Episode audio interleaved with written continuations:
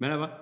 Merhabalar. Bu bölüm böyle kripto para dünyasının e, son dönemde, son dönemde mi ya, son birkaç gündür en kaos olaylarından biri yaşanıyor. Onunla ilgili bir bölüm çekelim dedik. Kraken'e ne oluyor?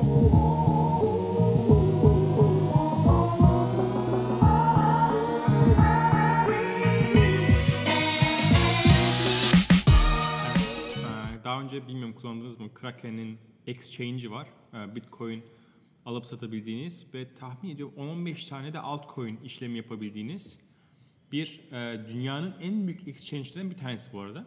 Ee, San Francisco lokasyonunda ama tahmin ediyorum e, kurucuları Avrupalı olabilir emin değilim.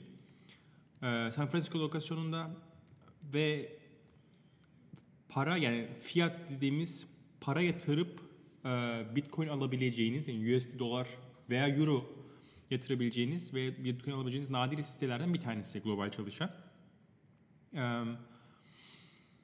2-3 gün önce onların bu arada son 6 aydır siteleri çok kötü çalışıyordu. Yani her siteye girdiğinizde iki request, iki çağrıdan bir tanesi, iki tıktan bir tanesi mutlaka 5 hatası veriyordu Patlıyordu yani. patlıyordu aynen. O yüzden çok şikayet vardı. Ee, çok düzeltmeye çalışıyoruz, üzerine çalışıyoruz, daha iyi olacak e, deniyordu. Fakat bir şekilde 6 ayda düzeltilemedi. Ve son 6 aydır da tüm exchange'lerde deli gibi bir sign up yani yeni kullanıcı Başvurusu var. akıyor. Yani şey diyorlardı ya günde 100 bin falan diyordu bazı borsalar. Günde 100 bin yeni kullanıcı. Ee, galiba şeydi Binance'de 260 bini buldu. Oo, çok çılgın rakamlar ya. Yani milyonlarca kullanıcı, deli rakamlar. O yüzden birçok borsa da şey kapattı. Ee, yeni üyeliği kapattı. Yeni yeni açmaya başladı yeni üyelikleri. Yeni üye alma Hatta süreci. Bitfinex şunu yaptı. Daha iki, bir, iki, gün, bir iki gün önce çıktı haberi. Dedi ki 10 bin dolardan fazla para yatırabileceksen gel bana hesap aç. Yatıramayacaksan hiç hesap açma. O yüzden eski hesap açanlar şanslı. Yeni gelenler bayağı bir zorlanacaklar. Çünkü e, doğrulamalar zorlandı, hesap açma zorlandı, para yatırma zorlandı. Ama genelde yeni kullanıcılar için zorlandı. Eskiler için biraz daha e, durum rahat. Şöyle şey, Neyse. şey yapalım mı? Hani ilk kez belki izleyenler ya da hani bu konuya biraz yabancı olanlar. E, Bitcoin exchange dediğimiz ya da kripto para, kripto currency exchange'lerin yaptığı iş temelde şu. Senin elinde bir kripto para var. Ben bunu satın almak istiyorum. Sen diyorsun ki ben bu fiyattan satacağım. Evet. Bunu kime söylüyorsun? Exchange'e yani borsaya söylüyorsun. Kripto borsasına. Borsada benim ya bir param var ya başka bir kripto param var. Onlar orada tutuyorum ben. Ve o şunu yapıyor. Senin sattığın fiyata ben de almak istiyorsam Evet. bendeki parayı ya da kripto parayı sana veriyor. Sendeki bitcoin'i ya da hangi kripto parayı ben alıyorsam yer değiştiriyor. Yaptığı iş aslında bu clearing house. Yani sen sattım ben aldım dediğim işlemi merkezi yapıyor. Aslında decentralized bir yapı dediğimiz bu şeyde aynen, aynen. merkezi olarak al-sat işini yöneten borsalar var. Aynı borsadan hisse senedi almak satmak gibi. Aynen öyle. Aynen. Ya da bankada biz döviz kuru para alıp satarken ne yapıyoruz? Dolar alırken bankadan dolar satın alıyorum. Banka diyor ki şu fiyata satıyorum doları. Ben Türk liramı bankaya veriyorum. Türk liramı alıp bana dolar veriyor. Bu işi iki kişi arasındaki işlem olarak yapıyor aslında. Ee, Bitcoin borsaları, kripto para borsalarının yaptığı temel iş bu. Evet. Zaten decentralized'in sıkıntısı şu. Şu an e, al sat işleminde saniyeler ne saniyesi milisaniyeler inanılmaz derecede önemli. Önemli. Çünkü hani gerçekten insanlar para işlemi yapıyor ve para kazanmaya çalışıyor. O, o nedenle hani sat dediğim zaman Bitcoin şu an bir blok 10 dakikada bir doğrulanıyor. Evet. Yani benim başka bir yere para göndermem 30 dakika 1 saati bulabiliyor eğer işte 3 6 confirmation isteniyorsa şimdi ben satın alma işlemi yapacağım Bitcoin'den. 3 şey 30 dakika sonra doğrulanacak. Böyle bir şey mümkün değil yani. Evet. O yüzden decentralized exchange daha zor ama ama teknoloji ilerliyor. Nasıl zamanda internet çok yavaş e, çalıştıysa şu an inanılmaz hızlı e, bir boyuta ulaştı. O nedenle önümüzdeki aylarda, yıllarda bence decentralized exchange'leri görüyor olacağız ve o da centralized exchange'lerin sonuna getirecek. Neyse. Konumuza Türkiye'de dönelim. de birkaç tane borsa var. Doğru muyum? En büyüklerinden bir tanesi Paribu. Ha, Bizim Meetup'ta en büyüğü. en Yani büyüğü. Şeyden bakabiliyorsunuz ona coinmarketcap.com'da. en büyüğü Paribu. En büyüğü Paribu. işlem hacmi olarak. İşlem hacmi olarak. Ee, ikinci BTC Türk geliyor. Coinium var, Coin Türk var. Bir sürü böyle 5-6 tane Aynen. exchange açıldı. Tabii insanların e, kripto para alıp satması için kurulan bu borsalarda doğal olarak regülasyondan etkileniyor. Ee, Arman'ın biraz önce söylediği onboarding işi yani kayıt olma süreçleri artık gittikçe regülasyon nedeniyle hatta bir regülasyon olmadığı halde Şirketler sonuçta avukatlara danışıyor, hukukçulara danışıyor ve diyor ki evet biz şöyle kullanıcı almalıyız içeriye. Ee, birçoğuna üye olurken işte fotoğrafınızı çektiriyor, kimliğinizin fotoğrafını çektiriyor. Sizin gerçekten o adreste mi yaşadığınızı anlamak için fatura istiyor.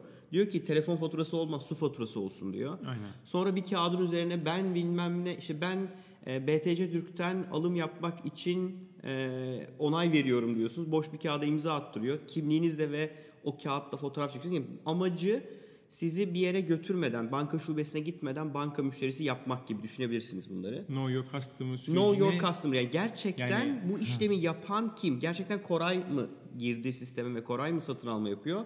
Yoksa bir uyuşturucu kaçakçısı bu işi yapıyor sorusunda ben bu adamı tanıyorum abi. Kimliğini gördüm, faturasını gördüm. Bak fotoğrafı bu. Bak el yazısı var. Bak dijitalde olsa imzayı kaydettim demek istiyorlar.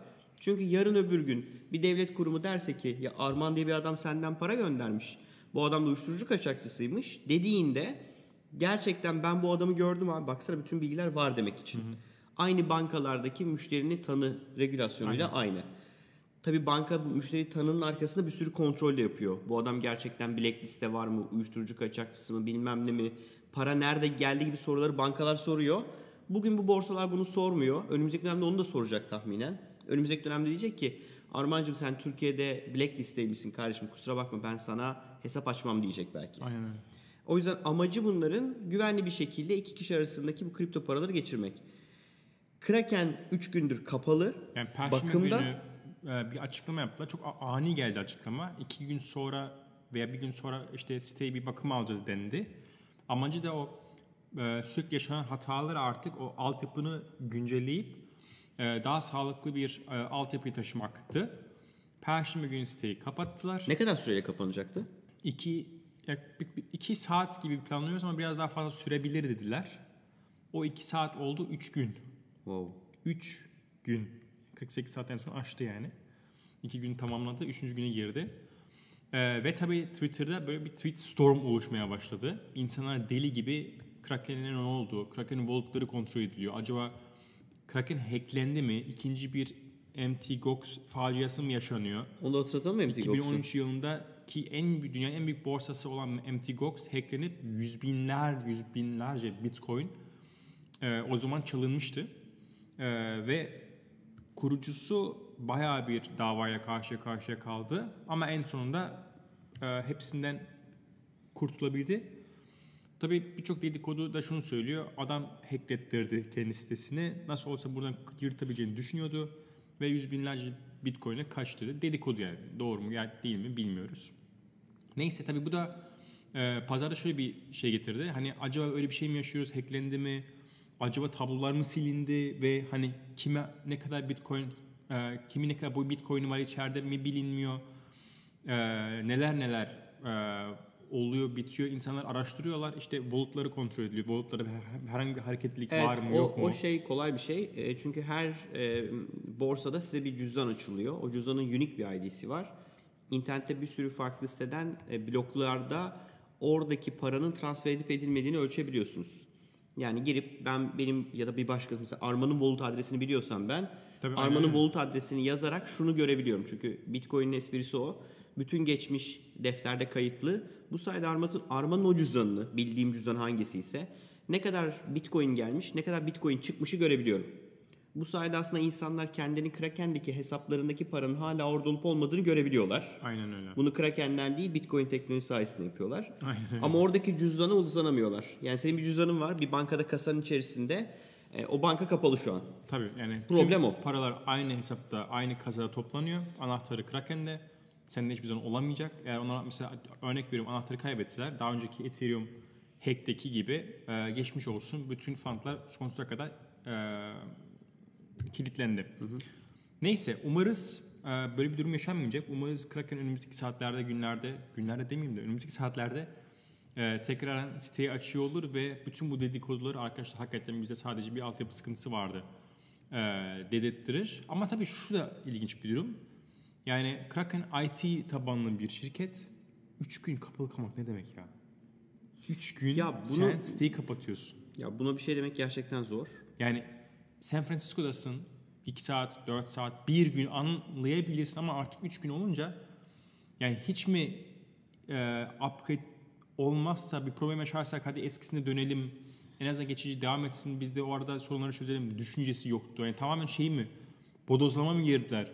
Ya kapatalım bitene kadar devam.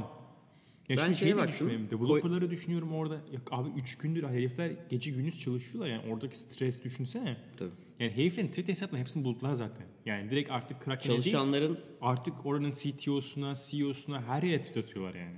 Millet şey diyor ya, ya bu adamın adresine girip bir, bir, biri bir kontrol etsin adamlar hala orada mı diye. Ha, şey dedikoduları da vardır kesin yani. Ya Tabii bırakın canım, adamlar çabuk aldı gitti. mı?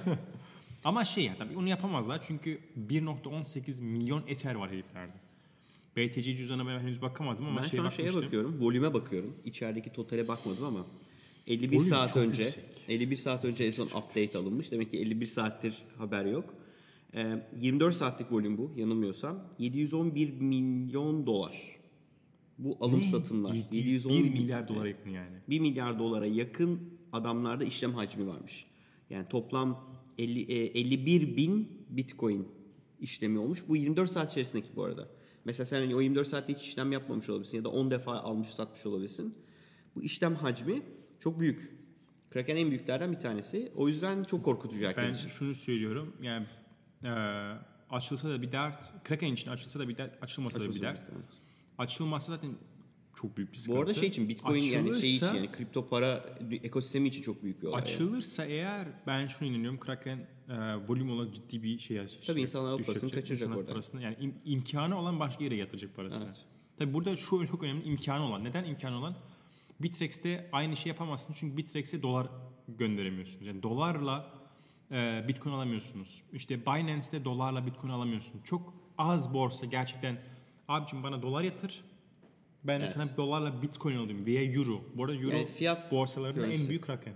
Öyle mi? En büyüğü, dünyanın en büyüğü Euro bazında Kraken e, işlemi Onlar yapıyor. Almanya'da mı merkezleri? Almanya, Japonya öyle bir şey biliyorum hatırlıyorum. Ee, Japonya bankası kullanıyorlar. Daha önce Fidor bankasını kullanıyorlardı. Fidor Alman bankasıydı galiba. Ya Almanya İngiliz. Bu adamlar zaten kökeni bence Almanya ve İngiliz'den, İngiltere'den geliyor. Ee, o yüzden Euro'da çok çok çok güçlüler. Ee, ama en son yaşadıkları yine e, para aktarım sı- sıkıntılarından dolayı banka işleyemiyor o kadar parayı o kadar hızlı. Evet. O yüzden e, başka bir banka seçti Japonya'da. Gerçekten çok hızlıydı bu arada. Yani son 2-3 haftadır yani parayı sabah gönderiyorsun. Neredeyse akşam orada oluyordu. Hesabına geçiyordu. Türkiye'den sabah Neredeyse Swift yapıyorsun. Aynı günün akşamında Japonya'da Yani. hesaba 24 geçebiliyor. saatte geçebiliyordu yani. 24 saatte ben gördüm. 24 saatte hatta 18 saat falan yani. 18 saat sonra paran Biz de bankacıları çok gömmüşüz o zaman ya. 24 saatte buradan Japonya'ya para gönderebiliyorsan fena değil aslında ya düzenek. Bence çok iyi.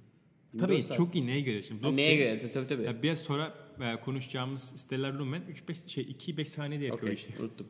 Okey, Kraken konuştuk. Ee, bu bölümlere devam edeceğiz. Biraz daha bu özellikle teknolojisi hakkına, blockchain'in ve bu kripto paraların altında yatan teknolojiler hakkında konuşmaya devam edeceğiz. Ee, keyif alıyorsanız lütfen yorum yazın bize. Biz de bu bölümlere devam ettirelim. Ee, lütfen beğendiyseniz likelayın. Lütfen sosyal medyada paylaşın. Bize yapabileceğiniz en büyük destek bu. Lütfen bölümleri Facebook'ta, Twitter'da paylaşın. Ee, bize yapabileceğiniz dediğim gibi en büyük destek bu. Bu arada 2200'ü geçtik. Geçtik 2 Evet. doğru koşuyoruz. 10 bin değil mi bu sene hedef? Bu gidişle Arada yapışım bir şey yapmamız lazım orada. Görüşmek üzere. Görüşmek Çok üzere. teşekkürler.